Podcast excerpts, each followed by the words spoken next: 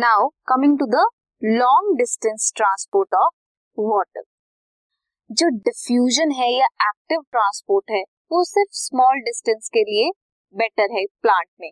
But for large distance for longer distance क्या ज़रूरी है?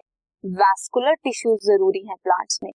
अगर वाटर की बात करें तो वाटर कौन कंडक्ट करता है? जाइलम एंड अगर फ़ूड की बात करें तो phloem so vascular tissue xylem is responsible for the transportation of water water की ट्रांसपोर्टेशन के लिए जाइलम रिस्पॉन्सिबल है in plants for example movement of a molecule across a typical plant cell typical plant cell का size कितना होगा? 50 micrometer अगर plant cell है तो उसमें मूवमेंट किसी भी मॉलिक्यूल की 2.5 सेकेंड्स अप्रोक्सीमेटली 2.5 सेकेंड्स में हो जाती है।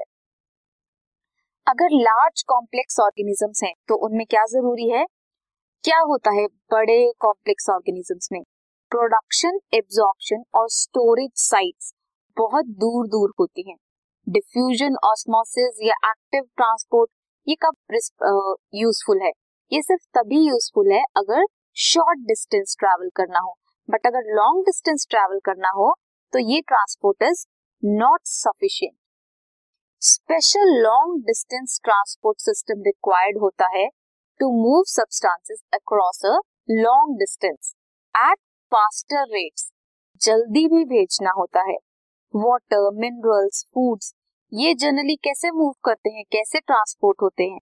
बाय मास और बल्क फ्लो सिस्टम मास में इकट्ठे बल्क में ये सारे मूव करते हैं।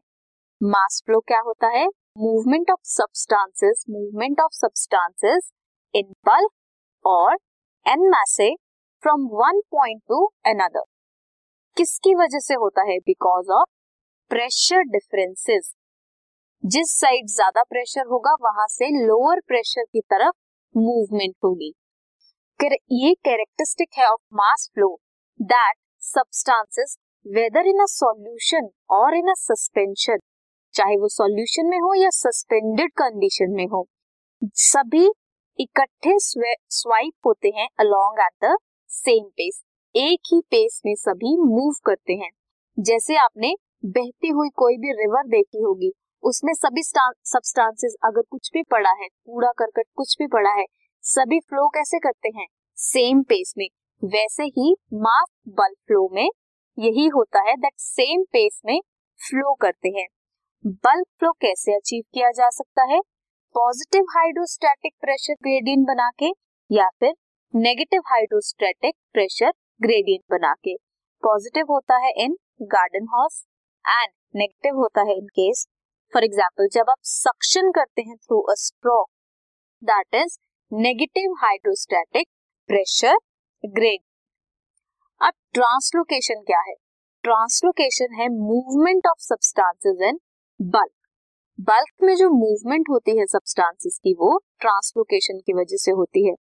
थ्रू किसके through vascular tissues vascular tissues क्या क्या है? जाइलम एंड फ्लोएड जाइलम क्या मूव करवाता है? Water mineral salts organic nitrogen और कुछ हार्मोन कहाँ से कहा?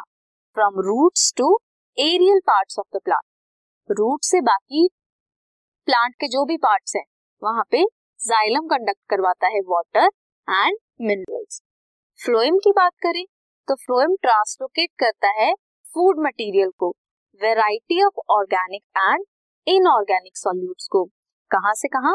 लीव से बाकी पार्ट्स ऑफ़ द प्लांट तक।